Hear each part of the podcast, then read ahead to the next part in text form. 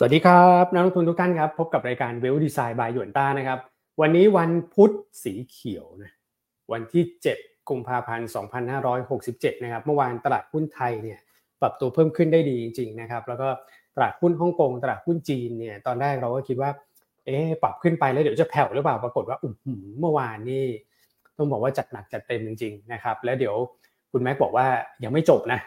นะครับมาเรื่อยๆครับพี่จีนี่เอาให้ได้นะก็คือกำราบให้ได้นะครับแล้วก็จะทำให้ตัวของตลาดหุ้นเนี่ย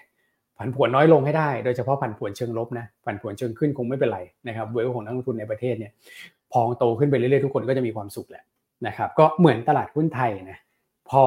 SET Index ปรับตัวเพิ่มขึ้นนะก็ดูสีหน้าสีตานักลงทุนนะครับฟังจากน้ำเสียงแล้วกันนะที่โทรเข้ามาสอบถามข้อมูลหรือ PPIC ก็ตามเนี่ยก็เริ่มรู้สึกดีขึ้นหายใจหายคอได้ลงมากขึ้นนะครับอ้าวมีบางท่านทักมานะครับบอกว่าเมื่อวานคุณบูมนะบอกหยุนต้าทักเบมนะครับไหนไปดูสิพี่อั้นนี่โอ้กราฟผมช้านะขออภัยเครื่องค้างไปเลยครับโอ้โหอันนี้ก็ปรับตัวเพิ่มขึ้นได้ดีอ้าวเดี๋ยวมาฟังนะวันนี้กดไลค์กดแชร์ก่อนนะหรือจะฟังเงียบๆดีว่าพี่อั้นจะทักหุ้นตัวไหนพี่อันเขารอฟังอยู่กันเนี่ยใช่ไหมอันก็พยายามทำการบ้านเสมอนะแล้วตอนนี้มันลงมาลึกๆอันก็ไปแทร็กดูนะว่าถ้ามันโดนช็อตทุกวันแปลกๆเนี่ยแล้วก็เลยเอามาทักนะเมื่อวานนี้เบมนะครับแต่เดี๋ยววันนี้ทักทางอื่นละกันอาจจะไม่ได้เป็นจิ้งจกทักเหมือนเมื่อวานในเรื่องช็อตเซลล์เนอะเพราะตอนนี้อันว่าพอจิ้งจกไปทักเนี่ยพวกโปรแกรมเทรดก็อาจจะมีการสะดุ้งนะครับครับผมเพราะว่าเมื่อวานนี้ก็มีการแต่งตั้งเนอะประธานกรรมการตลาดทรัพย์ท่านใหม่แล้วนะครับคุณพิชัยนะฮะชุนหวชิระนะฮะก็น่าจะเป็นการเข้ามารับตำแหน่งนะฮะบนความคาดหวังจากนักลงทุนว่าจะนำมาซึ่งการเปลี่ยนแปลงกฎระเบียบต่างๆที่นักลงทุนในประเทศอาจจะเคยรู้สึกหรือว่ารู้สึกอยู่นะฮะว่าไม่เป็นธรรมหรือว่าได้มีความได้เปรียบเสียเปรียบละกันนะฮะในหลายกฎเกณฑ์เนาะอันนี้ก็น่าจะทำให้เป็นความคาดหวังเชิงบวกละกันนะคงต้องดูการทำงานในสเต็ปถัดไปของตลาดหลักทรัพย์และกลต.นะซึ่งเมื่อวานนี้ทางด้านเลขาธิการกลต.ดร.พรอนงค์นะออกมาเรียกความมั่นใจละนะครับว่าเตรียมยกระดับมาตรการคุมเข้มโปรแกรมเทรดดิ้งครับนะครับอันนี้ก็ต้องขอบคุณดร.พรอนงค์นะที่ตั้งแต่เข้ามารับตำแหน่งเนี่ยอันเห็นความชัดเจนมากๆเลยนะคุณอ้วนคุณแม็กถึงการเข้ามาช่วยกำกับดูแลและมีส่วนร่วมนะฮะในสิ่งที่นักลงทุนในประเทศเนี่ยมีการให้ฟีดแบ็กไปแล้วกันนะฮะมีการ voice กันไปเนาะเพราะว่าคนที่ลงทุนจริงเนี่ยเขาอยู่หน้างานเนาะเขารู้ว่ามันเกิดอะไรขึ้นมันผิดปกติหรือไม่ผิดปกตินะฮะมันจะต่างจากนักวิชาการที่อ่านหนังสือนะฮะเขียนตามตำรานะฮะบอกว่ามันไม่เกิดไม่ผิดมันไม่อะไรทั้งนั้นเนาะแต่อันว่าถ้าเสียงของคนลงทุนเนี่ยเยอะๆแล้วเขารู้สึกว่ามันผิดเนี่ยอย่างน้อยต้องรับฟังแล้วว่ามันมีอะไรผิดปกติหรือเปล่าไม่งั้นทำไมมันถึงมีเสียงเรียกร้องขนาดนี้ใช่นะครับซึ่งถ้าดูพฤติกรรมของพวกคอนเทนต์พวกเนี้ยมันก็ไม่ได้เล่นงานแค่เมืองไทยไงเขาก็เล่นงานหลายประเทศถูกไหมฮะทั้งเกาหลีใต้ทั้งจีนนะครับเพราะฉะนั้นความไม่ปกติตรงนี้เราต้องรีบสังเกตแล้วว่ามันไม่ปกติจริงๆนะครับซึ่งณปัจจุบันละกันนะฮะก็เราก็ผ่านมาสักพักหนึ่งแล้วก็เราก็เห็นนะว่ากลต.เนี่ยเข้ามามีบทบาทเป็นอย่างมากนะในการที่จะเข้ามาช่วยกำกับดูแลตรงนี้ใช่ครับผมว่าประเด็นนี้น่าสนใจครับเพราะว่าดร.พรอนงค์จริงๆแล้วเนี่ยก็คือมาจากสายนักวิชาการนะเพื่อนนะครับแต่ว่าคือปฏิกิริยาของอาจารย์เนี่ยที่ออกมาในแต่ละรอบเนี่ยผมว่าแอคทีฟมากเลยนะแล้วก็ดูเหมือนแบบเข้าใจคือนักทุนรายบุคคลเนี่ยมีฟีดแบ็กไปยังไงเนี่ยผมว่าตั้งแต่ตอนนั้นที่ท่านแบบโชว์เป็นเอกสารเปิดผนึกอะนะครับว่าเรื่องของกฎระเบียบต่างๆอะไรที่สามารถนำมาใช้ได้เนี่ยโดยที่ไม่ต้องแบบไป public hearing เนี่ยมันก็มีนะถ้าเกิดจะใช้กันอะไรอย่างเงี้ยใช่จริงๆกลต.ท่านเนี่ยเป็นคนเปิดเผยออกมาก่อนด้วยซ้ำว่า ไม่ว่าจากการทานทำอัพติกต่างๆเนี่ยคือเขาคุยกับตลาดทรัพย์ไปแล้วนะว่าเขายินดีเปิดกว้างแต่ว่าตลาดทรัพย์จะใช้ไม่ใช้ก็เป็นดุลพินิจของตลาดหลักทรัพย์แต่ว่าไอ้เกณฑ์ทั้งหมดเนี่ยเขาบอกว่าเขาไม่ติดขัดนะแต่ว่าสรุปที่ไม่ได้ใช้เพราะตลาดหลักทรัพย์อาจจะยังมองว่ายังไม่มีความจำเป็นเนาะแต่ก.ล.ต.ก็มาแสดงจุดยืนที่ชัดมากนะคุณอ้วนตั้งแต่น่าจะปลายปีที่แล้วจำได้ปลายปีที่แล้วใช่นะครับลุ้นกันพี่อั้นเขาบอกว่าผลการศึกษาเนี่ย12กุมภาจดไว้ในปฏิทินก่อนไหมวันจันทร์หน้าจันทร์หน้าเนอะครับผมก็ต้องมาดูกันว่าผลการศึกษาจะออกมาเป็นยังไงนะครับแล้วหลังจากนั้นคณะทำงานของทางด้านตลาดหลักทรัพย์จะนำไปพิจารณาอย่างไรเนาะแต่ว่าโดยรวมเนี่ยเชื่อว่าเป็นทิศทางที่ดีขึ้นแล้วครับผมนะครับเพราะฉะนั้นก็ถือว่าเป็นข่าวบวกนะคุณอ้วนคุณแม็กใช่หรือเมื่อวานเพราะคุณแม็กพูดภาษาอังกฤษหรือเปล่าเรียนคุณแม็กพูดภาษาอังกฤษต่างชาติฟังแล้วกลัวใช่ไหมเลยต้องรีบซื้อมาคุณแม็กเอาคุณแม็กบอกว่าจะคุณแม็กบอกว่าอะไรนะทางการจีนเขาจะทำอะไรนะถอดอะไรนะให้ถอดเสื้อแล้วนอนในคุกหรือเปล่าให้ถอดเสื้อนอนในคุกใช่ใช่โอ้โหสะดุ้งเลย AI นะฮะนะเมื่อวานนี้ใครฟังรายการหยวนต้าแล้วรู้สึกว่ามีความหวังเพิ่มขึ้นเหลือเกินนะฮะก็เลข1เข้ามาเช้านี้ให้ตัวท่านเองและเป็นกำลังใจให้เรา3คนด้วยเช่นกันนะครับเลข1เข้ามาเพื่อนำไปสู่การเปลี่ยนแปลงที่ดีขึ้นนะในเรื่องของกฎระเบียบต่างๆนะฮะการให้ความสำคัญกับการปกป้องเวลท์ของนักลงทุนในประเทศอันเชื่อว่าต่อไปเนี่ยจะเป็น priority ที่ตลาดหลักทรัพย์จะใช้เป็นเกณฑ์ในการพิจารณานะครับผมนะฮะอยากจะให้มีคีย์เวิร์ดเนี้ยเอาเหมือนจีนนะหรือว่าเกาหลีใต้เนี่ยว่ายังไงก็ตามเนี่ยต่อให้นักทุนมันจะมีหลายกลุ่มเนอะแต่ว่าถ้ามององค์รวมแล้วเนี่ยเวลของคนในประเทศมันควรจะเป็น priority แรกด้วยเช่นกันนะใช่ครับนะครับอันนี้เราก็ copy จีนมาเนอะเราไม่ได้คิดเองใช่ไหมคุณแม็กโอ้แต่จีนถือว่าร้อนแรงมากนะครับแล้วเดี๋ยววันนี้มีเรื่องมาแชร์มีเรื่องมาเล่าให้ฟังต่อแล้วก็มีอินดิเคเตอร์ใหม่ๆมานำเสนอกับนักลงทุนด้วยนะครับว่าโอ้โหตลาดขึ้นรอบนี้เนี่ยผมคิดว่าขึ้นแบบมีคุณภาพนะที่มันเกิดการรีบาวมา 2-3 วันก่อนหน้านี้เนี่ยนะครับนะฮะความเชื่อมั่นเริ่มกลับมาครับย่านต้องเรียกว่าอันนี้คืออั่งเปาชุดใหญ่จริงๆใช่ไหมครับก่อนตรุษจีนสำหรับตลาดหุ้นจีนเนาะครับล่าสุดเช้านี้ฮ่องกงก็เปิดบวกนะ 1% นะฮะก็กลายเป็นว่าก่อนหน้าเนี่ยอันว่าตอนแรกคนอาจจะแบบว่าฉันเดี๋ยวฉันมารอซื้อหลังตรุษจีนแล้วกันกลายว่าพอมีมาตรการออกมาคนที่ขายไปแล้วก็เลยกลายว่าอ้าวตายละแล้วฉันขึ้นรถไม่ทันฉันขอกลับมาซื้อบ้างก่อนตรุษจีนแล้วกันใช่กำลังทดสอบไฮเดรกราฟมานี่ทดสอบแนวต้านพอดีเลยครับพี่อ้วนใช่ไหมครับใช่ต้องลุ้นนะถ้าเบรกนี้ได้เนี่ยน่าลุ้นนะครับใช่คือรอบแรกเนี่ยนะครับรอบแรกเนี่ยที่เขาออกมาบอกว่าแบบให้กองทุนตั้งกองทุนพยุงหุ้นอะไรพวกนี้นะครับก็ขึ้นมานะแล้วก็อ่อนลงไปเพราะว่าอย่างที่พี่อันบอกคนอาจจะขายเพื่อลดความเสี่ยงไปก่อนแล้วก็ไปเที่ยวกันแล้วหยุดยาวนะโกลเด้นวีคนะครับแต่พอเขาเห็นหุ้นถอยมาเนี่ยยังไม่นิวโลเลยนะเดี๋ยวเราตลาดหุ้นฮ่องกงเนี่ยงัดกลับขึ้นไปเนี่ยโอ้แล้วถ้าเกิดว่ารอบนี้เนี่ยสามารถทะลุไฮตรงนี้ได้นะครับซึ่งขึ้นทดสอบมาครั้งนี้ครั้งที่4นะครับ 16,250 จุดผมว่ามีนัยยะนะในทางเทคนิคเลยคุณแม็กนะครับถัดไปเนี่ย 17,000 18,000 19,000 รอทดสอบเป็นลำดับใช่ครับคือที่เราแนะนำนะสำหรับการทำ DCA ของกองทุนจีนเนี่ยนะตอนนี้ก็ถือว่าเพอร์ฟอร์มได้ค่อนข้างดีถ้าใครซื้อไปช่วงสัปดาห์ที่ผ่านๆมานะครับแต่ต้องเรียนอย่างนี้ก่อนว่าไอกองทุนพยุงหุ้นจีนเนี่ยมันเป็นมาตรการที่ทางรัฐบาลเคยใช้มาแล้วครับพี่อ้วนในปี2015นะครับแล้ว2015เนี่ยต้องเรียนว่าตั้งแต่เขาบังคับใช้มาตรการตรงนี้เนี่ยนะครับมันอาจจะใช้เวลาอีกสักหน่อยนะครับก่อนที่ตลาดหุ้นจะฟื้นตัวคนก็เลยอาจจะยังกลัวกล้าอยู่นะครับแต่ผมคิดว่ารอบนี้เนี่ยไม่เหมือนจากรอบที่ผ่านมานะครับเพราะว่าถ้าเขาเห็นแล้วว่าระยะกลางหุ้นมันขึ้นนะครับรอบนี้อาจจะไม่ได้มีแรงขายในช่วงต้นนะครับคงเป็นการซื้อใช่ไหมครับแล้วก็ดักไว้ก่อนเลยรอบเนี้ยนะครับเพราะว่าอดีตมันก็ได้สอนได้ให้บทเรียนกับนักลงทุนในตลาดหุ้นจีนมาพอสมควรละนะครับใช่ นะฮะเดี๋ยวมาแชร์กันเพิ่มเติมนะครับว่าคุณสีจิ้นผิงไปทำอะไรอีกครับพี่อันตอนเดี๋ยวกลางรายการเรามาเล่าให้ฟังแล้วกันนะ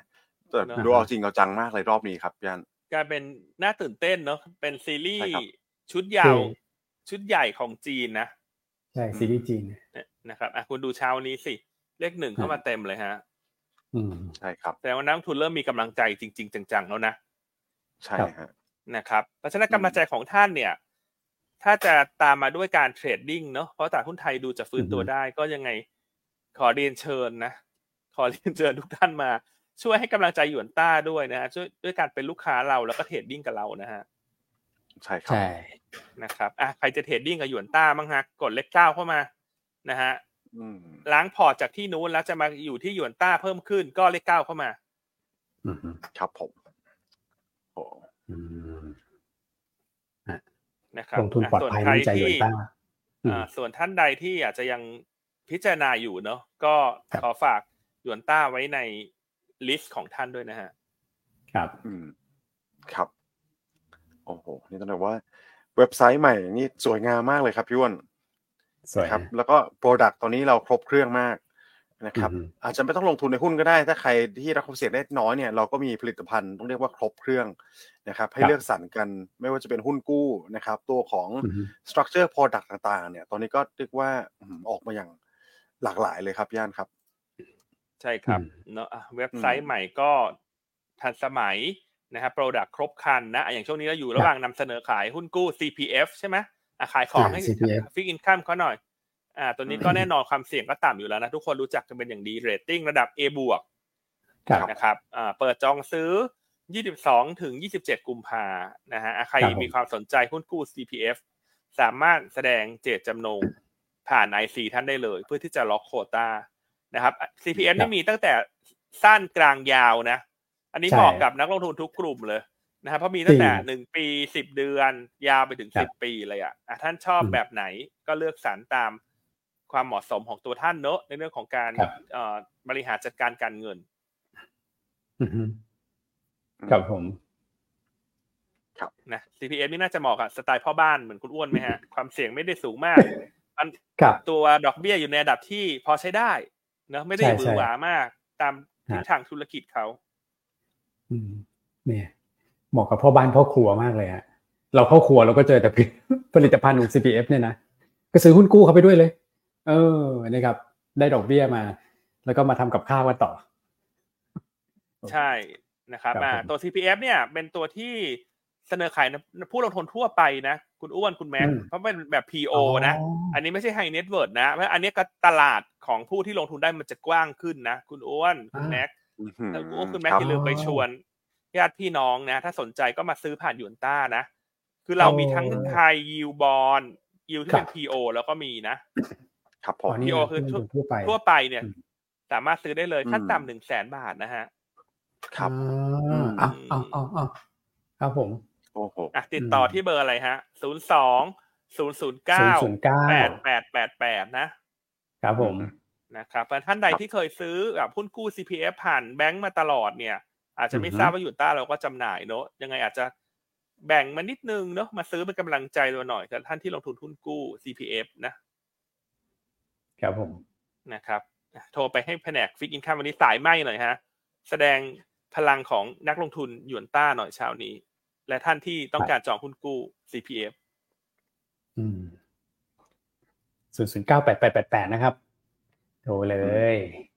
ครับผมโอเคมาโอเค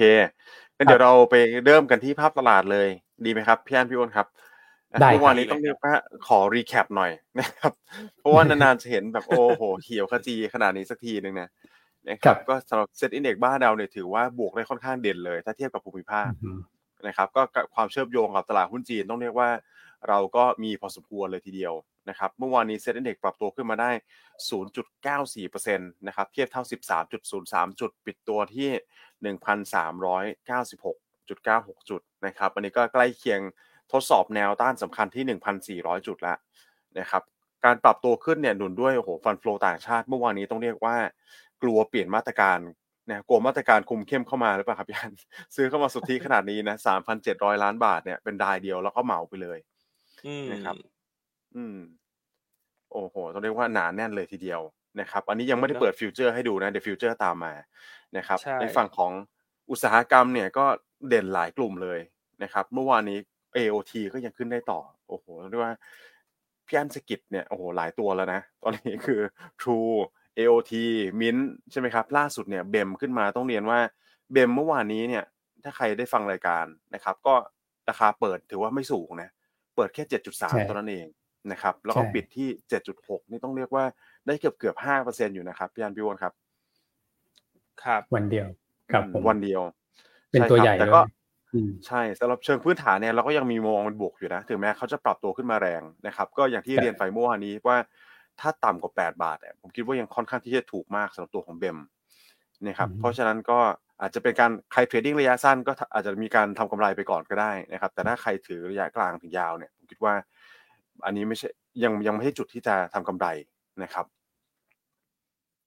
ถัดมานะครับกลุ่มคอมเมอร์สต้องเรียกว่ากลุ่มใหญ่ๆเนี่ยขึ้นมาหมดเลยนะครับต่างชาติกลับมาแน่นอนว่าก็ต้องเป็นหุ้น Big Cap ใช่ไหมครับคอมเมอร์สเมื่อวานนี้บวกมา 1.7% โอ้โหแสดงว่าเด่นสุดในตลาดเลยทีเดียวครับพี่อ้วนครับผมครับผมหลายกลุ่มเมื่อวานนี้เลือกให้เก็งกำไรกัน across the board เลยทีเดียวนะครับครับผมโอเคไปดูในฟิวเจอร์นี่ก็เด่นเหมือนกันนะฮะวันก่อนหน้าช็อตมา 26,000 นะครับเมื่อวานนี้คืนมาเลยตอนนี้คืนมาแล้วเป็นบวกด้วยเมื่อวานนี้ลองเข้ามา 31,000 สัญญาเลยนะครับหนาแน่นทีเดียวนะฮะแล้วฝั่งของตราสารนี่เนี่ยขายสุทธิเยอะนี่เขาขายสวอปมาหมุนเข้ามาหุ้นหรือเปล่าครับพี่วันสงสัยนะครับแต่ก็ขายมาต่อเนื่องน่าจะประมาณสัก5-6 วันแล้วสำหรับตราสารหนี้เอามาดูเช้าวันนี้หน่อยแล้วกันนะว่าตลาดตราสารหนี้เป็นยังไงเอาดูกันสดๆเลยนะเพราะว่าช่วงหลังเนี่ยขายเยอะนะครับลุ้นสิเพราะว่าวันนี้มีประชุมกนง.ด้วยใช่ไหมครับกลับมาซื้อเบาๆปกติเปิดมาเนี่ยวันละลบพันล้าน 2,000 ล้านนะช่วงเช้าๆอย่างเงี้ยนะครับพี่ก็ทุ่มมาก่อนเลยนะครับแต่วันนี้ดูโอเคขึ้นใช่ครับก็ผมเรียกว่าตัวของบอนด์ยิลด์เนี่ยอาจจะมีการกระตุกขึ้นมาตามตัวของสหรัฐใช่ไหมครับตั้งแต่ช่วงปลายสัปดาห์ที่ผ่านมาก็ตัวเลขภาคการจ้างงานนะครับสหรัฐเขากระตุกขึ้นมาเนี่ยทำให้ไทยเราก็ได้รับผลกระทบไปด้วยแหละแต่ตอนนี้ก็ต้องเรียกว่ามีการปรับตัวลดลงมาใหม่แล้วนะครับสำหรับบอนด์ยิลด์10 ปีไทยก็เป็นอะไรที่น่าติดตามแล้วก็อยากให้นำ paper team strategy นะสำหรับลูกค้าเราเนี่ยเมื่อวานนี้ที่พี่อ้วนออกไปเนี่ยก็มาประกอบการตัดสินใจการลงทุนด้วยนะครับครับตอนนี้ต้องเรียกว่าบทวิเคราะห์เนี่ยโอ้โหคุณภาพเข้ามาหนาแน่นเลยนะครับแล้ววันนี้พี่วอนก็มีทีม strategy อีกทีมหนึ่งด้วยอันนี้ผมว่าน่าสนใจไม่แพ้กันเลยนะครับเรื่องของมุมมองของเราใช่ไหมครับพี่วอนว่าหุ้นที่เราประเมินว่ามีโอกาสถูกทำ short covering นะครับจากการสแกนผ่านหลายตัวแปรเลยเนี่ยโอ้โหต้องเรียกว่าสุดยอดเลยครับพี่อันครับครับอันนี้ต้องเป็นบทต้องบอกว่าเป็นบทวิเคราะห์ที่รวดเร็วทันใจมากนะแล้วเข้ากับธีมการลงทุนเลยเพราะว่าธีมตอนนี้มันก็หนุนจากช็อตคัฟเวอร์ลิงด้วยอย่างคุณอ้วนวันนี้ก็ทำบทวิเคราะห์ออกมาเนอะท่านที่เป็นลูกค้ายูนต้าเช้าเนี้ยอยากจะให้ไปติดตามเปเปอร์ฉบับนี้ครับข้อมูลหนาแน่นเลยครับนี่มีสกอร์การ์ดด้วยคุณไบค์ให้เกรดมาให้ผมว่าตลาดนี้ใช่ไหมน้องไบค์สุดยอดตลาดนี้สุดยอดมากถ้าตารางสุดยอดขนาดนี้ทำไมคุณไม่ทำตัวให้เล็กๆหน่อยฮะแล้วก็เบลอๆให้อ่านไม่ออกหน่อยรีบเปลี่ยนก่อนนะรีบเปลี่ยนก่อนถ้าไม่งั้นทำทั้งวันนะย่านใช่ไหมฮะคนที่ยังไม่ได้เป็นลูกค้าหยวนตาเขาจะได้มาเป็นลูกค้าเราเนอะจะได้รับบทวิเคราะห์ฉบับเต็มใช่ครับโอเคไปต่อคุณแม็กครับผมไปต่อโปรแกรมเทรดดิ้งเมื่อวานนี้ก็ถือว่าสวยงามเช่นเดียวกันนะครับต่างชาติซื้อโปรแกรมเทรดก็ซื้อเหมือนกันแล้วก็ซื้อในวอลุ่มที่เยอะพอสมควรด้วยเมื่อวานนี้เน็ตเข้ามาเนี่ย 1,560 ล้านนะครับก็ขึ้นหลายตัวเลยครับHOME PRO นี่ก็บวกขึ้นมาแรง JMT นะครับครับผมโอ้โหแต่ละตัวเนาะ ขึ้นร้อนแรงอะไรกันขนาดนั้นนะตัวเล็กตัวใหญ่มาหมดนะครับใช่ครับแล้วก็สัดส่วนลงมาอยู่ที่ 46% แล้วนะครับก็ถือว่าโอเคใช้ได้ใช้ได้เลย SBL ก็ไม่มีตัวผิดปกตินะเห็นไหมใช่ค่อนข้างต่ำเลยถ้าเป็นเปอร์เซ็นต์ครับงงเพี้ยนนะฮะคุณอ้วนแกล้งงงแล้วป่ะแกล้งงงแล้วมาถามอันอีกเหรอใช่ไหมอันรู้นะโอ้เมื่อวานนี้ก็หายไปเลยฮะหมดเลยเนี่ยดูต่ำ10เปอร์เซ็นต์เพียบเลยเดี๋ยวใช่อ่ะคุณอันลองมาดูเพิ่มเติมนะปริมาณการช็อตหุ้นเบมเมื่อวานนี้เนี่ยถ้าดูทั้งเบมและเบม NVDR 2ตัวรวมกันเนี่ยในเว็บตลาดหลักทรัพย์เนี่ยเหลือแค่ 4% เองคุณอ้วนจริงเหรอไหนดูสินะคุณอ้วนดูเลยดูรายวันนะเมื่อวานเนี่ยเอาเบมก่อนนะจากวันก่อนนะพี่อั้น21ใช่คุณดูสิเนี่ยเมื่อวานเหลือแค่ 3.5 แล้วเบมขีด R นี่ไม่มีหายไปเลยคุณดูผิดหรือเปล่าอุ้ยไม่ถึง 1% อันนี้ต้องปิดหนีกันแล้วซะมั้งฮะคนที่ช็อตใช่มั้ยฮะใช่เนาะผมว่าอันนี้เป็นไอเดียได้เลยนะที่พี่อั้นจับข้อสังเกตแบบไล่ดูหุ้นแบบเนี้ยสุดยอดนะสกิลนี้สุดยอดนะสุดยอดเลยใช่ครับคือดู BTS เสร็จแล้วก็ไปดูเบมอ่ะนี่แบบสกิลฟุกๆของฉันไงคุณอ้วนเหนือชั้นมีฟุกด้วยเหรอพี่อั้นน่ะคุณแม็กระดับนี้อ่ะคุณระดาวันบอกว่าสรุปตัวไหนนะคะที่จะปิดช็อตฟังไม่ทันเมื่อกี้เลยไม่ได้ระบุชื่อหุ้นเนาะอย่างใช่มั้ยครับนะอ่ะเดี๋ยวค่อยเล่าอีกทีละกันเมื่อกี้โชว์ให้ดูเป็นน้ำจิ้มก่อนนะฮะแต่จริงๆถ้าเป็นลูกค้าเราเนี่ยตอนนี้บทวิเคราะห์ส่งตรงถึงอินบ็อกซ์ท่านแล้วเนอะระหว่างที่รอเราพูดก็อาจจะกดดูในบทวิเคราะห์เราก็ได้นะใช่ครับใช่ครับโอเคนะพี่ระดาวันรอแป๊บนึงนะฮะNVDR ไม่ค่อยมีอะไรข้ามมาเลยมั้ยคุณแม็กได้ครับพี่อั้นงั้นเดี๋ยวเราข้ามไปเลยแล้วกันส่วน NVIDIA นะครับมาดูในฝั่งของตลาดหุ้นต่างประเทศผมว่าไฮไลท์เมื่อวานนี้ก็ต้องอยู่กับพี่จีนแหละนะครับก็พี่จีนอย่างที่เราเล่าให้ฟังกันไปแล้วเนาะ CSRC นะครับก็มีการประกาศระงับตัวของ Quant Hedge Fund ใช่ไหมในการขายหุ้นนะครับรวมถึงการควบคุมตัวของ High Frequency Trading นะครับวันนี้เราได้ยินกันบ่อยช่วงนี้รวมถึง DMA ด้วยครับพี่อั้นต้องการต่อสายตรงนะก็ต่อท่อตรงเข้าตลาดใช่ไหมครับใช่ที่เมื่อวานนี้เราคุยกันเนอะว่าไอ้ DMA นี่แหละคือสิ่งที่จีนเขามองเลยว่ามันเป็นการสร้างความผันผวนทางลงและทำให้ตลาดมันลงมาได้ขนาดนี้ใช่ครับแล้วก็เมื่อวานนี้ครับต้องเรียกว่ามีปัจจัยหนุนเพิ่มเติมนะครับหลังจากที่คุณสีจิ้นผิงเนี่ยสื่อรายงานมาว่าอยู่ระหว่างการประชุมนะครับกับผู้ออกกฎหมายออกกฎระเบียบต่างๆนะครับในฝั่งของตลาดทุนเพื่อหารือกับมาตรการมาสนับสนุนเพิ่มเติมนะครับอันนี้ก็ต้องเรียกว่าโอ้โหแอคทีฟมากนะครับสำหรับในฝั่งของจีนแล้วผมคิดว่าถ้าคุณสีจิ้นผิงไปคุยขนาดนี้นะอาจจะต้องมีมาตรการอะไรออกมาเพิ่มเติมอาจจะเป็นช่วงไม่ก่อนตรุษจีนก็หลังตรุษจีนเนี่ยน่าจะได้เห็นมาตรการที่มันค่อนข้างชัดเจนในการคุมเข้มนะครับอย่างพวกนี้หรือว่าธุรกรรมอะไรก็ตามที่ไม่แฟร์หรือว่าอาจจะเป็นผลลบต่อนักลงทุนรายย่อยใช่ไหมครับแล้วต้องเรียนว่าก่อนหน้านี้นะครับหุ้นที่ปรับตัวลดลงมาเยอะเมื่อวานที่เราแชร์กันไปเนี่ยคือหุ้นขนาดกลางขนาดเล็กใช่ไหมครับที่โดนอะไรพวกนี้นะครับช็อตลงมานะครับแล้วก็ทำให้มันกระทบต่อความมั่งคั่งของประชากรจีนค่อนข้างเยอะพอสมควรเลยนะครับวันนี้ผมก็เลยอยากจะมาให้ดูดัชนีนึงคือถ้าเป็นในฝั่งของสหรัฐเนี่ยเราจะดูตัวของ Russell 2000 ครับใช่ไหมครับเป็นดัชนีที่ต้องเรียกว่าครอบคลุมทั้งหมดเลยหุ้นกลางหุ้นเล็กนะครับในส่วนของตลาดหุ้นจีนนะครับก็ CSI เหมือนกันแต่ว่าเป็น CSI 1000 นะฮะอันนี้ก็จะเป็นดัชนีที่รวบรวมหุ้นกลางเล็กในฝั่งของจีนแผ่นดินใหญ่นะครับรวมเข้ามาอยู่ในดัชนีเดียวซึ่งปกติเราดู CSI 300 ใช่ไหมครับ CSI 300เมื่อวานนี้ถือว่าขึ้นได้ค่อนข้างดีนะ 3.5% แต่ CSI 1000 เนี่ยนะครับเมื่อวานนี้นะบวกไป 7% 6.97% นะครับวันนี้เพิ่มอีก 4% เหรอครับพี่อ้วนโอ้โหต้องเรียกว่าร้อนแรงมากนะสำหรับหุ้นกลางเล็กเนี่ยเด้งได้แบบรุนแรงเลยทีเดียว ครับเพราะว่าลงมาเยอะด้วยนะคุณแม็กนะฮะแล้วเท่าที่อันเห็นในข่าวเนี่ยนอกจากเรื่องของการสร้างความเชื่อมั่นการปรับปรุงกฎระเบียบต่างๆเนี่ยมาทางการจีนเขาจะมีการต่อสายตรงคุยกับโบรกเกอร์ด้วยนะคุณอ้วนคุณแม็กครับเนี่ยเรื่องของการอาจจะให้คลายเรื่องของ margin หน่อยใช่ครับคือจากเดิมอาจจะเข้มงวดมากไงพอถึงระดับตอนนี้จะต้อง force sell ทันทีถูกไหมฮะซึ่งมันเป็นผลกระทบลูกโซ่เนอะพอ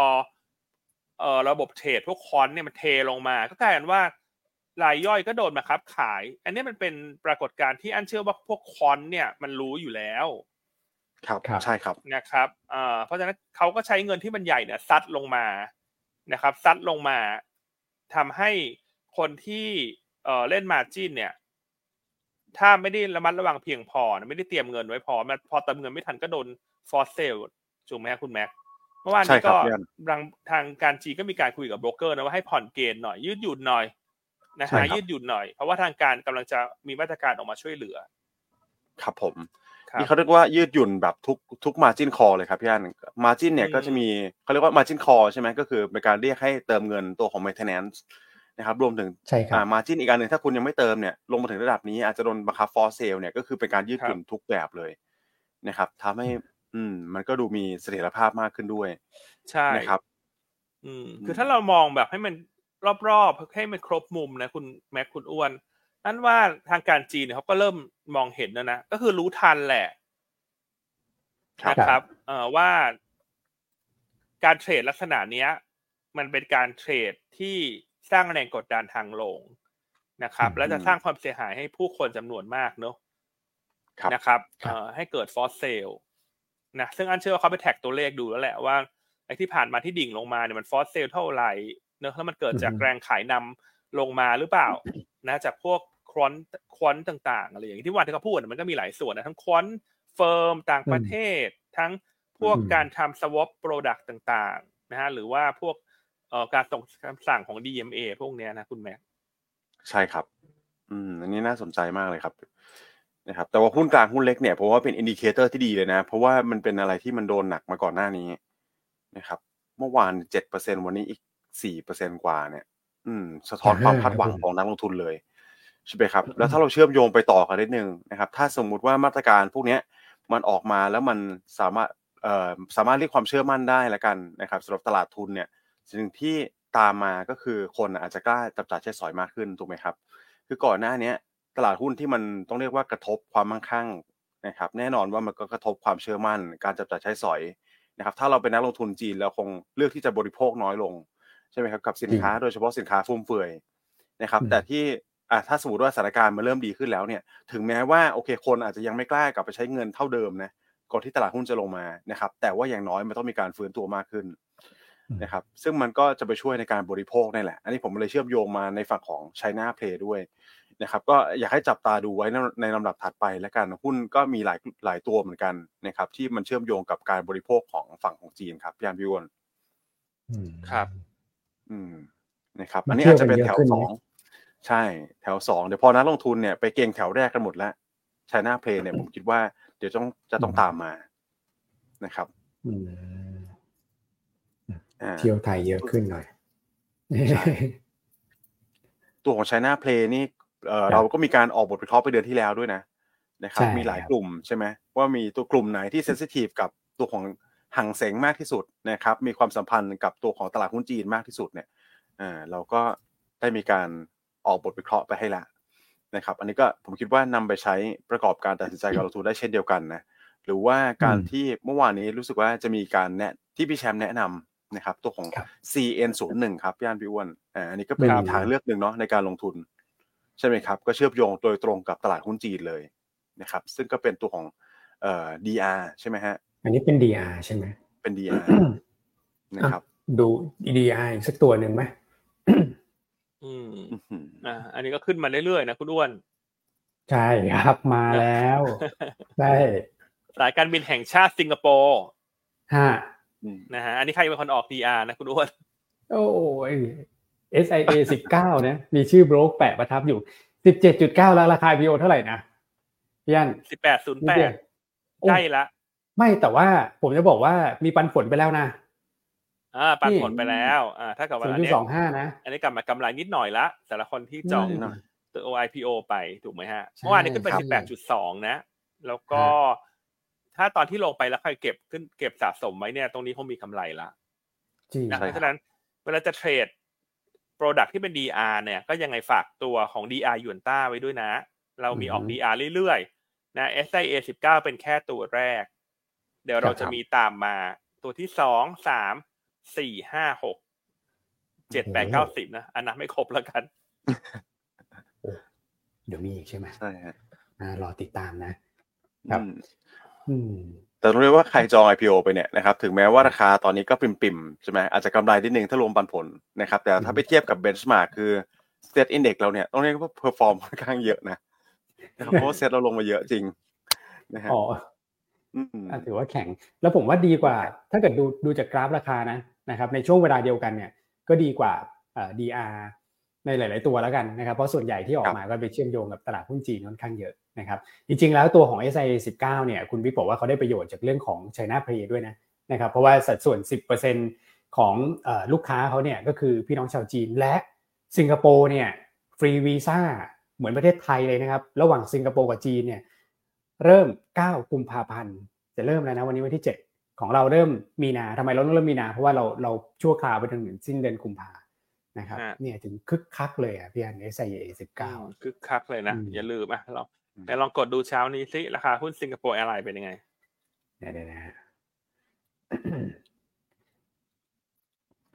ตอนนี้มือเป็นระวิงแล้วเนี่ยกดไม่ถูกแล้วนะอันนี้ส่งฮะลบ -1% นะคุณอ้วนอ๋อ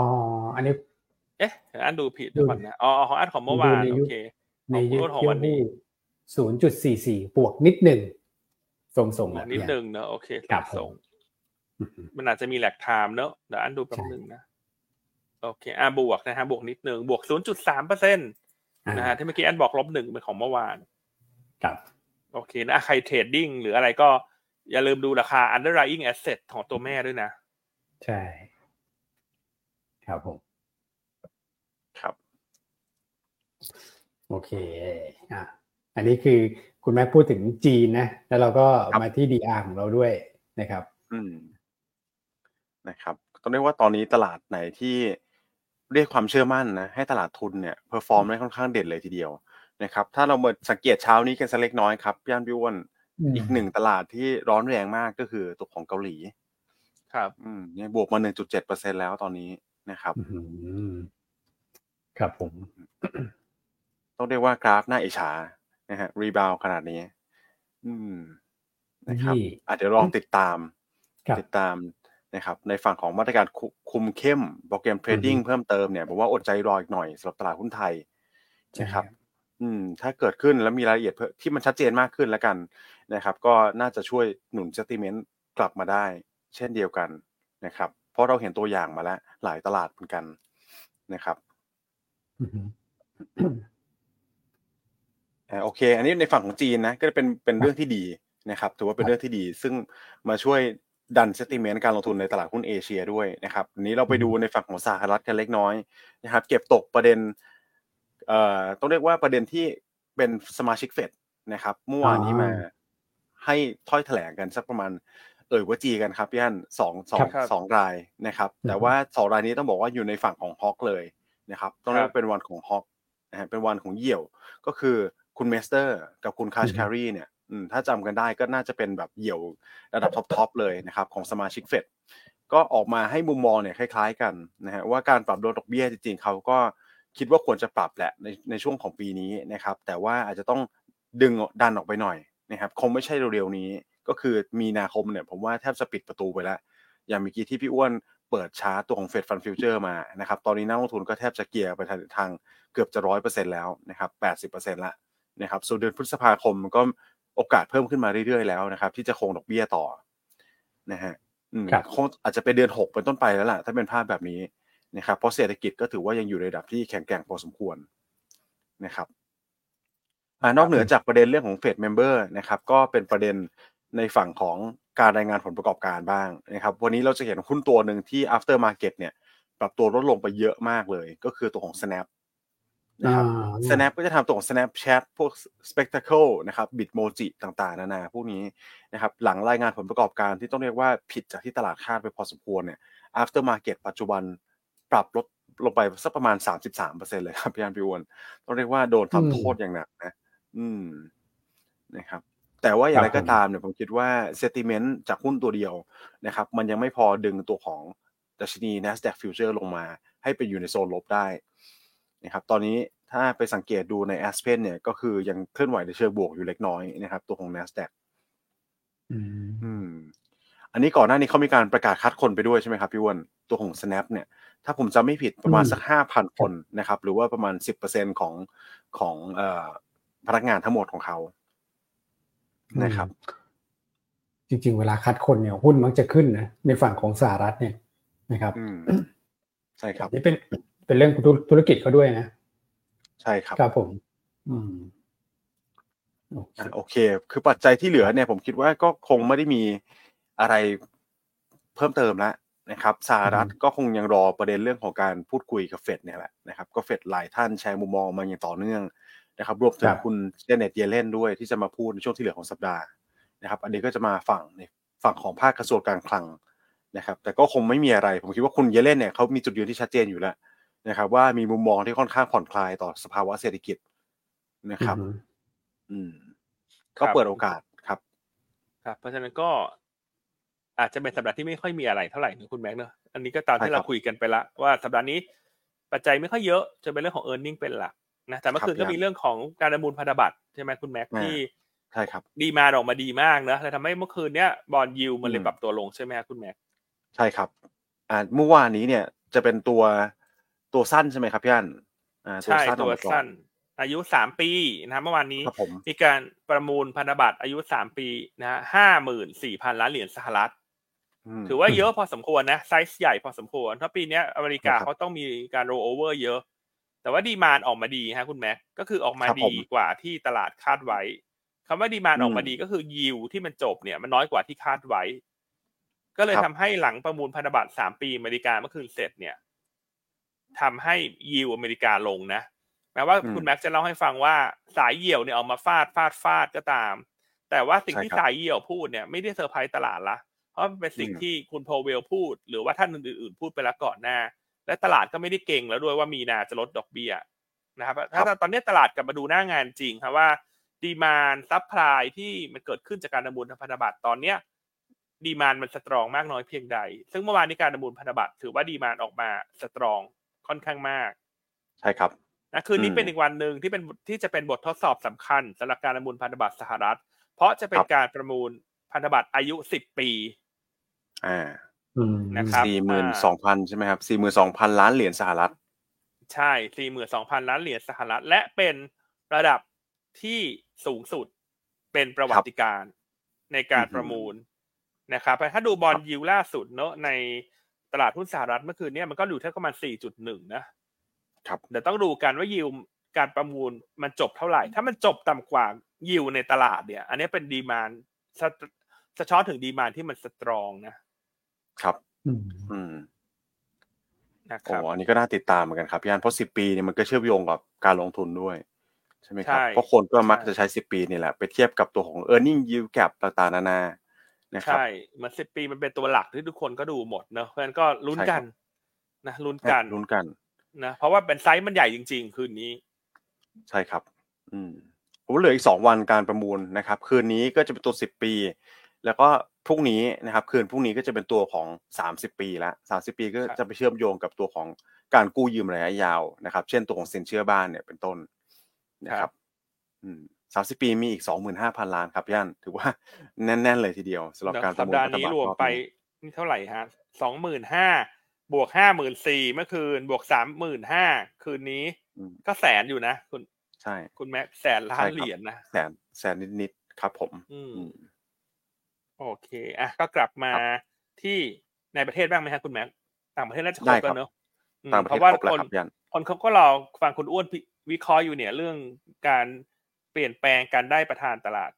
หลักทรัพย์ชั้นใหม่เนาะเราจะพูดเกิดไปแล้วช่วงต้นรายการนะแต่เดี๋ยวฝากคุณอ้วนวิเคราะห์ดีกว่า คุณอ้วนเขาแบบส่งพลังจิตผ่านหน้ากล้องมาเลยนะว่าพี่อั้นไม่ต้องมาแกล้งโยนให้ผมรู้ทันแหมแล้วฝากคุณอ้วนวิเคราะห์เนอะว่าคุณอ้วนคาดหวังอะไรบ้างเนอะกับนโยบายใหม่ๆอะไรที่จะเรียกความเชื่อมั่นบ้างฮะแล้วฝากคุณอ้วนคิดนิดนึงก็ได้นะก่อนที่จะให้คุณอ้วนเล่าเรื่องดังกล่าวเนี่ยอันก็มีเล่าเรื่องเสริมให้ละกันนะเห็นมีท่านหนึ่งถามตัว SYMC เข้ามาในช่วงต้นรายการนะเมื่อวานนี้มีข่าวดีเพิ่มเติมนะครับนอกจากที่เราคุยกันไปเมื่อวันจันทร์นะเรื่องของอินเดียที่มาลงทุนจำได้ไหมฮะเรื่องของตัว Control S นะฮะเมื่อวานนี้มีอีกบริษัทหนึ่งเป็น Data Center ขนาดใหญ่จากออสเตรเลียนะอันนี้คุณพี่แดนจิงโจ้นะประกาศเหมือนกันฮะว่าจะลงทุน Data Center ในประเทศไทยนะใช้เม็ดเงิน 1.30,000 ล้านบาทคุณพระนะถือว่าไซส์ใหญ่มากร้านเนี้ยมาเจาะไข่แดงกลางเมืองนะเพราะว่าจะมาลงทุนในกรุงเทพเลยนะนะครับเพราะฉะนั้นอันเชื่อว่าธุรกิจที่จะส้มหล่นเนี่ยจะเป็นใครไปไม่ได้เลยนอกจากผู้ให้บริการโครงข่ายเอกชนไม่ว่าจะเป็น SYMC หรือ ITEL ครับนะครับแล้วภาพมันชัดขึ้นมากๆเลยจริงๆว่า Data Center เนี่ยมันเป็นธุรกิจใหม่ที่กำลังจะบูมในเมืองไทยนะครับเพราะฉะนั้นสิ่งที่จะเกิดขึ้นตามมาก็คือพวกโซเชียลมีเดียต่างๆเนี่ยมันก็จะมีลูกเล่นมากขึ้นเอกชนไทยเราก็จะสามารถให้บริการพวก Cloud Computing อะไรดีๆยิ่งขึ้นนะฮะคือให้นึกถึงอะไรก็ตามที่ใช้ข้อมูลเยอะๆเนี่ยมันจะมีการพัฒนาไปอย่างมากเลยนะดังนั้นวันนี้ก็เลยคิดเชื่อมโยงต่อให้อีกเล็กน้อยเนาะนอกจากตัวธุรกิจที่เป็นโครงข่ายเนี่ยที่จะได้ประโยชน์จริงๆเต็มๆเนาะทั้งจาก Data Center ที่ประกาศกันมาต่อเนื่องเนาะตอนนี้รวมๆกันน่าจะเท่าไหร่แล้วอ่ะน่าจะเกือบ100,000 ล้านบาทแล้วอ่ะใช่ครับนะครับแต่ว่าที่พี่ธีรยุทธ์ถามเข้ามาแต่ว่าคนที่ทำ Data Center เดิมอยู่เนี่ยคงต้องแข่งขันรุนแรงขึ้นเนาะอันนี้เราแชร์ไปละวันก่อนหน้าคนที่ได้ประโยชน์คือคนที่ทำโครงข่ายนะฮะโครงข่ายสื่อสารนะมันจะแตกต่างกันนะครับแล้วก็อาจจะให้ดูเพิ่มเติมนะในส่วนของคนที่ทำ SI ฮะคุณแม็กคุณอ้วนโอ้ถูกไหมถ้าเอกชนลงทุนเนอะเพราะว่าระบบมันรองรับ Data Center มันเกิดขึ้นพวกหุ้นกลุ่ม Tech Growth เมืองไทยเนี่ยที่เป็นSI เนี่ยก็น่าจะได้ประโยชน์นะคุณแม็กคุณอ้วนบีบิกใช่ไหมบูบิกเบอร์ริลเอชอะไรอย่างเงี้ยนะครับครับ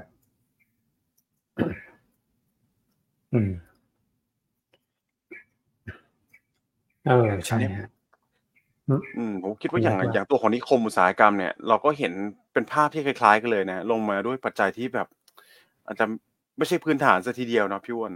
นะครับอย่างตัวอมตะเนี่ยลงมาจาก27 บาทอ่ะลงมาเหลือจาก20 บาทอยู่แล้วนะครับมันก็เลยมีการพอรีบาวแล้วก็รีบาวแล้วค่อนข้างแรงเมื่อวานนี้เนาะใช่ครับคือเมื่อวานเนี่ยต้องบอกว่าใช่ครับครับ BOI รายงานมาเนี่ยยอดปีทั้งปี2023นะครับนี่คือสรุปนะฮะ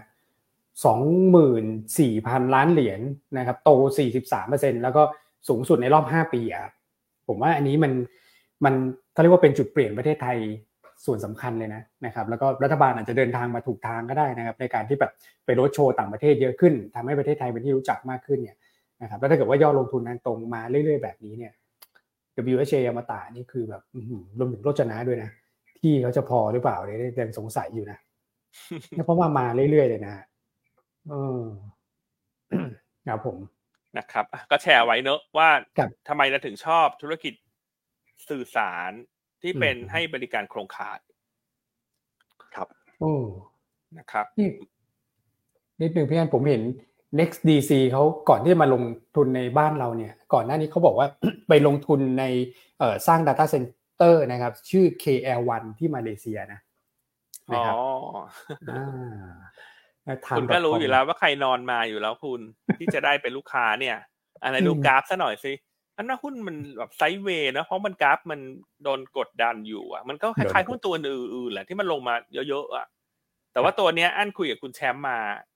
นะฮะเรื่องของกราฟเนี่ย นะฮะคุณแชมป์บอกช่วงนี้ก็ค่อยๆสะสมไม่ต้องเร่งหรอกเพราะว่ากราฟมันเป็นไซด์เวย์อยู่แต่คุณแชมป์บอกว่าเมื่อใดก็ตามถ้าหุ้นผ่าน 7.35 และ 7.5 ให้ follow buy เพราะว่ากราฟจะเปลี่ยนเป็น up trend โอ้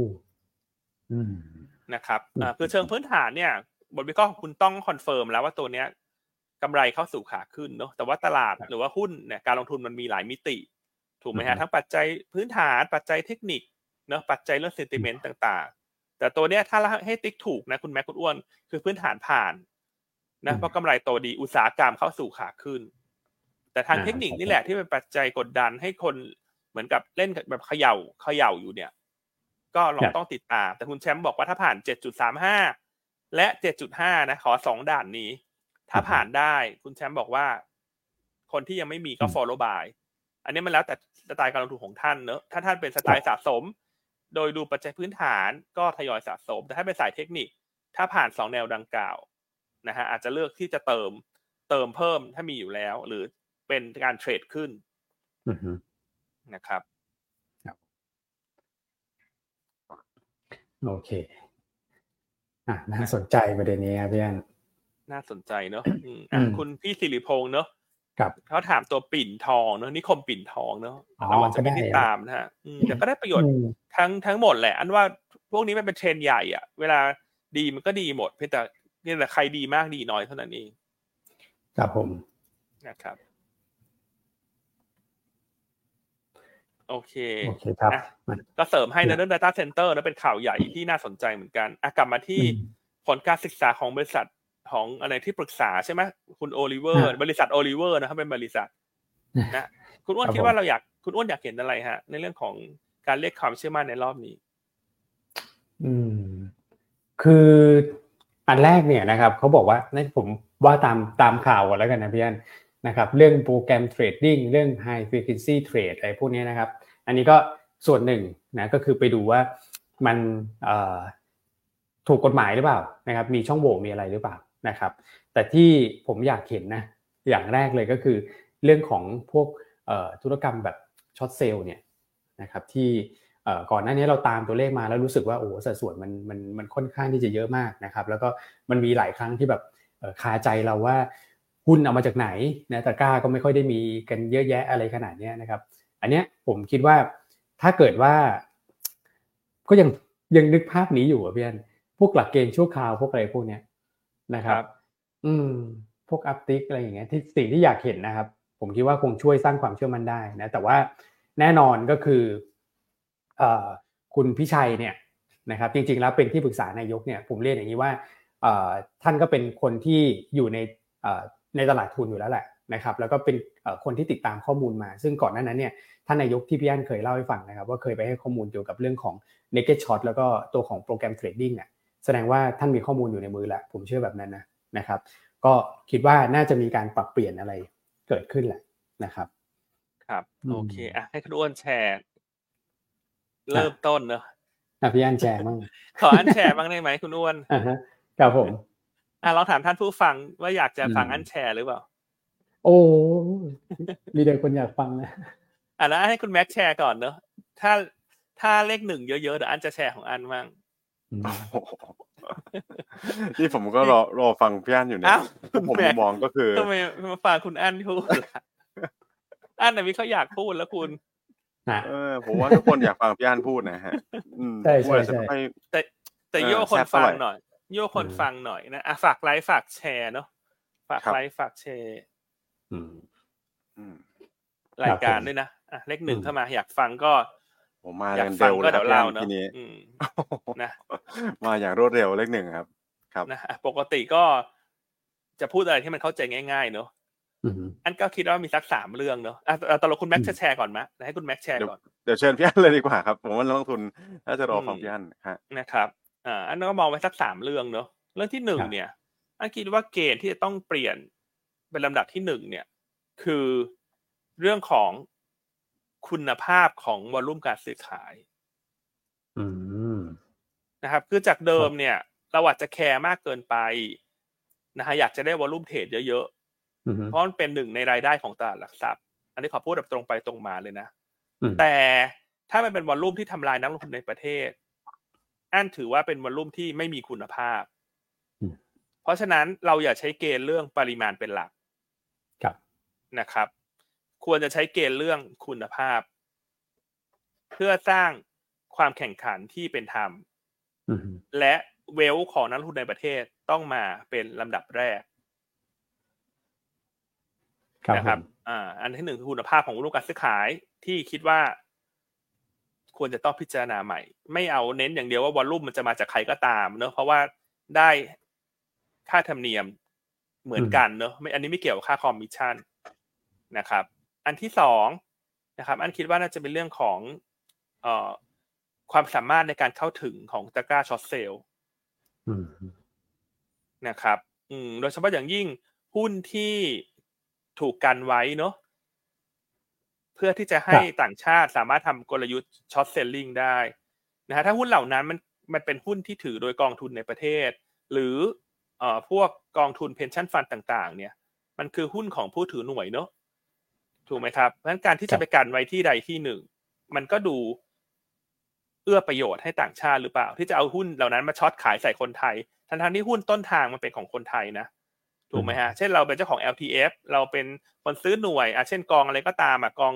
ในประเทศเยอะแยะกองทุนในประเทศถูกไหมรวมทั้งกองทุนประกันสังคมกองทุนบำเหน็จบำนาญหุ้นเหล่านี้คิดว่าควรจะเป็นบาสเกตที่รวมเนาะคือถ้าช่วงจังหวะไม่ดีคนจะเล่นทางลงนักลงทุนรายย่อยก็ควรจะมีสิทธิ์ที่จะเข้าถึงได้เท่าเทียมกันถูกไหมฮะรวมทั้งต้นทุนค่าธรรมเนียมต้นทุนต่างๆเนอะที่มันจะเกิดขึ้นเช่นวิธีการนับว่าดอกเบี้ยจะเกิดเมื่อไหร่หรือว่าการมาโลเคทหุ้นก่อนยืมไปกันไว้ก่อนได้อะไรอย่างเงี้ยมันก็เป็นข้อสงสัยนะว่าทำไมต้องไม่เท่ากันถูกไหมครับถูกไหมฮะทุกอย่างมันควรจะเป็นบาสเกตรวมนะถูกไหมคือเวลาเล่นซื้อเนี่ยเราก็เท่ากันถูกไหมคนก็ซื้อขวาได้ออฟเฟอร์เท่ากันอันนี้ไม่มีข้อสงสัยแต่ทำไมเวลาจะเล่นลงเนี่ยทำไมถึงต่างชาติถึงมีซัพพลายในมือมากกว่าครับใช่ครับถูกไหมฮะส่วนข้อ3เนี่ยคิดว่าอยากจะให้ช่วยพิจารณาเพิ่มเนอะเรื่องของการกฎเกณฑ์ตลาดในการบังคับก็คือกฎหมายเนี่ยต้องไปให้ถึงปลายทางให้ได้ถ้าเราพบว่ามีใครกระทำผิดนะครับเพราะฉะนั้นเขาก็ไม่กลัวเนอะเขาก็บอกว่าสุดท้ายมันอยู่นอกเหนืออำนาจกฎหมายไทยอย่างเงี้ยนะคนที่เป็นพวกกองที่เป็นลักษณะอย่างเงี้ยเขาก็ไม่กลัวแล้วสุดท้ายมันก็ไปไม่ถึงเขาเนอะเพราะฉะนั้นเราต้องสร้างกติกาใหม่เลยฮะว่าถ้าใครรับเรื่องตรงนี้ไม่ได้เราไม่ยินดีต้อนรับคือกฎหมายเราถ้าไม่ถึงเขาแล้วเราจะขยายไปถึงเขาแล้วเขารับไม่ได้เราก็ไม่ยินดีต้อนรับฮะให้เขาจะมาเล่นขายช็อตเซลล์หุ้นไทยถูกไหมฮะใช่ครับนะฮะแล้วตรงนี้ก็จะควรจะตามมาด้วยการเพิ่มกฎระเบียบต่างๆให้มีความเข้มงวดมากขึ้นนะครับผมนะฮะเช่นบทลงโทษต่างๆนะครับก็ฝากไว้3เรื่องแล้วกันเอาแบบเน้นๆครีมๆเนาะที่คิดว่าน่าจะช่วยเนาะเรียกความเชื่อมั่นได้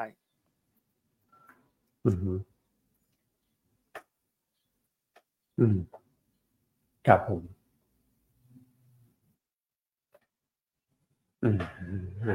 หลายท่านบอกตบมือรัวๆนะพี่อันนะครับนะตรงประเด็นสั้นไหมฮะ3เรื่องเนาะไม่ต้องเรื่องยาวส่วนเรื่องปลีกย่อยอื่นๆเนี่ยจริงๆมีอีกหลายเรื่องเนาะแต่คิดว่าคนน่าจะรู้อยู่แล้วเลยไม่พูดแล้วกันนะครับส่วนเห็นคุณพี่ท่านหนึ่งนะคุณพี่วันชัยเนาะครับคุณพี่วันชัยจะคอมเมนต์ผิดนะอันต้องขออนุญาตแก้ข้อความนะว่าจริงๆแล้วทุกวันนี้เลขากลตท่านมีความซัพพอร์ตรายย่อยมากนะใช่ครับนะคุณพี่วันชัยจะพิมพ์ผิดนะแต่บัดว่าไม่ต้องพิมพ์ระบุใครดีกว่าเนาะแต่อยากจะแก้นิดนึงเพราะเดี๋ยวคนมาอ่านคอมเมนต์แล้วจะเข้าใจกลตผิดอันเชื่อว่าคุณเลขาธิการหรือท่านใหม่ดร.พรอนงค์เนี่ยค่อนข้างแอคทีฟมากนะแล้วก็แสดงจุดยืนอย่างมากเลยที่จะยกระดับคุณภาพนะฮะเรื่องของการเท่าเทียมกันในการเทรดเรื่องของกฎเกณฑ์ต่างๆตั้งแต่ท่านมาดำรงตำแหน่งนะอันนี้คือเท่าที่เราตามเนอะก็จะแก้ข้อความพี่วันชัยนิดนึงนะฮะหรือว่าถ้าเป็นไปได้ก็ฝากทีมงานอาจจะขออนุญาตลบออกเพราะว่ามันอาจจะไม่ใช่เนอะอาจจะเข้าใจผิด นะฮะอาจจะไม่ใช่สิ่งที่ท่านพิมพ์มาเนาะขออนุญาตนะอาจจะลบทิ้งนั่นหรือพี่วันชัยลบเองก็ได้เนาะอาจจะพิมพ์ผิดไม่ใช่จะพิมพ์ผิดนะครับผมโอเคเดี๋ยวรอดูครับก็มาลุ้นกัน12 กุมภาพันธ์อันนี้คือผลสำรวจก่อนผลสำรวจเสร็จจะตามมาด้วยการเปลี่ยนแปลงอย่างไรก็ให้เวลาตลาดหลักทรัพย์กับกลตท่านพิจารณาใช่ครับคือเขามีการศึกษาเนี่ยเป็นแบบคู่ขนานนะครับในฝั่งของตลาดหลักทรัพย์ก็ใช้ทาง Oliver ใช่ไหมครับทางกลตเนี่ยเขาก็บอกว่าเขาก็ศึกษาด้วยวิธีของทางกลตเนี่ยควบคู่กันไปด้วยแล้วก็จะเอาผลการศึกษาตรงนี้มาชนกันนะครับซึ่งจริงๆเนี่ยถ้าเกิดตามข่าวของ e-finance เมื่อวานเนี่ยทางเลขาท่านเนี่ยบอกว่าส่งผลการศึกษาของกลตเนี่ยไปที่ตลาดหลักทรัพย์แล้วนะครับเพราะฉะนั้นวันที่12 กุมภาพันธ์เนี่ยก็จะมีทั้งผลการศึกษา2ด้านเลยนะทั้งผู้คุมกฎในประเทศแล้วก็ที่ปรึกษาอิสระด้วยนะครับผมก็เลยคิดว่าวันที่12 กุมภาพันธ์เสนอมาปุ๊บนะครับดูเหมือนว่าการประชุมบอร์ดของตลาดหลักทรัพย์เนี่ยมักจะเกิดขึ้นในช่วงสักประมาณวันพุธนะของแต่ละสัปดาห์ก็เดี๋ยวรอดูนะครับความคืบหน้าในลำดับถัดไปนะเพราะว่าอยากจะดูท่าทีก็อยากจะให้จบภายในเดือนกุมภาพันธ์เหมือนกันนะพี่อันนี้เป็นเรื่องเร่งด่วนเลยฮะของคณะกรรมการชุดใหม่นะครับโอเควันนี้ยอดผู้ชมเยอะเลยนะ 2,000 กว่านะนะครับโอเคนะยังไงฟังเราแล้วเห็นถ้าท่านรับรู้ได้ถึงความจริงใจของเรา3คนนะรวมทั้งเป็นสลัดซับหยวนต้านที่เราเป็นกระบอกเสียงจริงๆอ่ะที่จะช่วยพัฒนาตลาดทุนไทยเนอะนะครับก็อันก็อยากจะฝากเนอะว่าอยากให้มาเป็นลูกค้าเราเนอะนะครับค่าคอมมันเป็นเรื่องเล็กอันพูดอย่างนี้เลยนะค่าคอมมันเป็นเรื่องเล็กนะฮะแต่ว่าเซอร์วิสมันเป็นเรื่องใหญ่และความตั้งใจที่เราจะพัฒนาตลาดทุนเนี่ยมันเป็นเรื่องใหญ่กว่าเพราะว่าการลงทุนมันมองกันยาวๆนะครับงั้นก็ฝากเนอะฝากมาเป็นลูกค้าเราหน่อยนะช่วงนี้ IC ก็เริ่มมีกำลังใจแล้วเพราะว่าตลาดเริ่มฟื้นนะใช่นะครับโอเคประมาณนี้เนอะครับผมโอเคนะครับส่วนประเด็นอื่นๆในประเทศวันนี้ก็ติดตามการประชุมกนง.นะครับตอนบ่าย2ครับพี่อั้นก็จะมีผลเรื่องของดอกเบี้ยออกมาก่อนนะครับแล้วก็จะมีสเตทเมนต์ออกมานะครับส่วนเลขาทางกนง.เนี่ยก็น่าจะมาแถลงแล้วก็ตอบคำถามนักข่าวเนี่ยในช่วงประมาณสักบ่าย 2:15 บ่าย 2:20 เป็นต้นไปนะครับอันนี้ก็ติดตามผลการประชุมได้ที่ช่องทาง Telegram ของเรานะครับส่วนบทวิเคราะห์วันนี้เนี่ยนิดเดียวนะครับฝากไปอ่านเพราะว่าเป็นบทวิเคราะห์ที่ทีมกลยุทธ์เนี่ยตั้งใจทำขึ้นมาจริงๆนะครับวัตถุประสงค์หลักเนี่ยเรามองว่าธีมเรื่องของ short covering เนี่ยมันชัดนะเราก็เลยไปสแกนหุ้นโดยให้คะแนนเป็นแบบ4 criteria หลักๆนะครับแล้วก็มาพิจารณาเรื่องของภาพทางเทคนิคประกอบด้วยก็คือเลือกหุ้นอยู่ในโซนด้านล่างแล้วเราคาดหวังว่าหุ้นเหล่านี้น่าจะมีโอกาสเกิดแรง short covering นะครับมีทั้งปัจจัยเชิงคุณภาพและเชิงปริมาณนะแต่ว่ารายละเอียดผมอยากให้ไปอ่านไปทำกันบ้านกันก่อนนะครับโอเคประมาณนี้พี่อั้นนะครับครับโอเคครับตลาดนะจะเลยเวลาคุณแชมป์ซะงั้นวันนี้ขออนุญาตเลยนะวันนี้คงไม่สามารถขมวดทั้งหมดได้ภายใน1นาที2นาทีนะคุณแชมป์มันขอซื้อเวลาคุณแชมป์สัก3นาทีนะ 3-5 นาทีคุณแม็กตลาดมองยังไงฮะครับผมว่ามองไซด์เวย์อัพต่อนะครับสำหรับต่อเนื่องจากเมื่อวานนี้ก็ดูเซนติเมนต์เนี่ยในการลงทุนตลาดหุ้นเอเชียค่อนข้างที่จะดีนะครับเดี๋ยวเราก็รอลุ้นการทดสอบแนวต้านที่ 1,400 จุดก่อนนะครับอันนี้ก็เป็นแนวต้านสำคัญเชิงจิตวิทยาด้วยครับย่านถ้ายืนได้เหนือ 1,400 จุดผมว่าในช่วงปลายสัปดาห์แล้วก็สัปดาห์หน้าเนี่ยภาพการลงทุนก็ค่อนข้างที่จะดีเลยครับ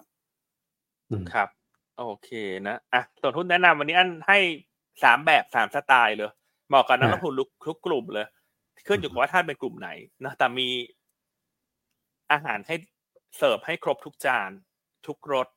นะฮะอันที่1ถ้าจะเก่งกนง.วันนี้เลือกตัวของสวัสดิ์นะครับคือกนง.วันนี้คาดคงดอกเบี้ยที่2.5% น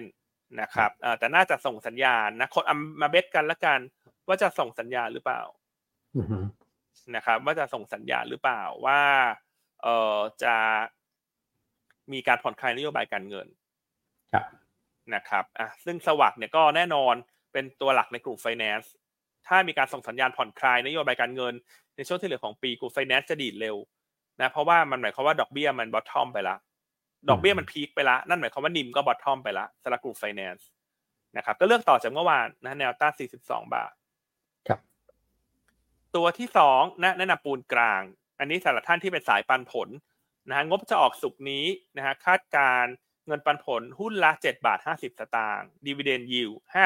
5.4% โอ้โหนะครับแล้วจะทนที่จะซื้อรับปันผลก็ทยอยสะสมนะเพราะการซื้อก่อนประกาศงบก็น่าจะทำให้เรามีส่วนต่างที่น่าสนใจด้วยเช่นกันครับนะครับหุ้นก็ขึ้นมาพอสมควรแล้วนะแต่คุณปิงออกบทวิเคราะห์พรีวิววันจันทร์ว่าปันผลจะดีแล้วเราก็มีการ call เจ้าหน้าที่ IC ไปละนะครับว่าเนี่ยตัวเนี้ยน่าสนใจนะแล้วก็อันนี้เหมาะกับคนชอบปันผลนะครับจะซื้อแล้วรอประกาศแล้วขายรอบสั้นก็ได้สำหรับคนที่เป็นสายเทรดสั้นแต่ถ้าจะซื้อแล้วถือเอาปันผลหรือไปขายใกล้ๆช่วง XD ก็เป็นอีกทางเลือกหนึ่งครับนะครับตัวที่3เรื่องตัว Gulf Energy นะจริงๆโรงไฟฟ้าเนี่ยอันจะชอบตัวของ GPSC มากที่สุดนะแต่ต้องบอกว่า GPSC ขึ้นมาเยอะละเพราะฉะนั้นถ้าจะมองเล่นธีมของดอกเบี้ยพีคส่งสัญญาณผ่อนคลายก็เลยเลือกกราฟบ้างเพราะว่ายังอยู่ด้านล่างอยู่งบไตรมาส4อาจจะไม่ได้เด่นนะแต่ว่าตั้งแต่ไตรมาส1เป็นต้นไปเนี่ยนักวิเคราะห์ของเราคุณปั่นเนี่ยเขาคาดการณ์กำไรปีนี้จะโต year on year ทุกไตรมาสนะครับนอกจากนั้นเนี่ยถ้าวันนี้สมมุติถ้าในทางกลับกันเนี่ยถ้าประชุมกรงแล้วไม่ได้ส่งสัญญาณผ่อนคลายนโยบายการเงินตลาดอาจจะมีความผิดหวังนะตัวที่ยังไม่ขึ้นมันก็เซฟกว่าถูกมั้ยฮะเราก็เลยไม่ได้ไปพุชตัวที่มันขึ้นมาเยอะๆแล้วเช่น GPSC เราเลยมาเลือกตัวที่อยู่ด้านล่างคือตัว Graph Energy แนวต้าน46บาทครับผมนะฮะส่วนตัวสุดท้ายคุณแชมป์เลือกตัวไหนฮะคุณอ้วนไทยคมครับไทยคมก็เป็นหุ้นที่อยู่ในโซนด้านล่างเหมือนกันนะครับคุณแชมป์มองว่ามีโอกาสเกิด Technical Rebound ขึ้นไปได้นะครับแนวต้าน 12.7 แนวรับ 12.1 แล้วก็ Stop Loss ถ้าต่ำกว่า 11.7 นะครับนี่กราฟคล้ายๆกันทั้งนั้นเลยนะหุ้นแต่ละตัวที่พี่อันเลือกวันนี้ครับผมนะครับโอเคสุดท้ายน่าจะปิดท้ายนิดนึงเห็นความเห็นของคุณพี่กัจจิน่าสนใจนะฝากทีมออนไลน์คลิกขึ้นมาหน่อยนะฮะพี่กัจจิพอดีพิมพ์เข้ามาได้ค่อนข้างโดนใจเรานะพี่กัจจิแชร์อย่างนี้ครับนักลงทุนควรจะสนับสนุนโบรกที่เป็น full service นะคะเพราะว่าบุฟเฟ่ได้แค่กินเยอะแต่คุณภาพตามราคาไม่เช่นนั้นจะมีนักวิเคราะห์มาพูดให้เราฟังแบบนี้ได้ยังไงครับผมนะครับขอบคุณพี่กัจจิมากที่แชร์มุมมองดีๆมาให้เราเสมอครับนะครับสุดท้ายก่อนไปแล้วแต่เห็นความเห็นนี้เลยต้องรีบพูดอีกอันนึงคุณพี่วิโรจน์จาก YouTube นะบอกขอข้อมูลวิธีการสมัครบัญชีหยวนต้าหน่อยครับนะช่องทางที่1นะฮะโทรศัพท์เข้ามานะ02-009-8000นะเดี๋ยวมีน้องๆสาวๆออนไลน์เซอร์วิสนะฮะเสียงหวานๆให้ข้อมูลนะฮะหรือถ้าจะเปิดออนไลน์เราก็สามารถทำได้นะสะดวกรวดเร็วทันใจนะฮะจบภายในไม่กี่นาทีนะฮะเดี๋ยวฝากทีมงานออนไลน์เนอะคลิกไม่ใช่คลิกสิครับแปะคลิปแปะลิงก์เปิดบัญชีนะในคอมเมนต์ YouTube ให้พี่วิโรจน์หน่อยเนอะใช่ครับนะครับโอเคนะช่วยทำมาหากินนะทุกฝ่ายทุกส่วนนะคุณอ้วนปิดท้ายไปถ้าคุณอ้วนปิดท้ายจะขายของอะไร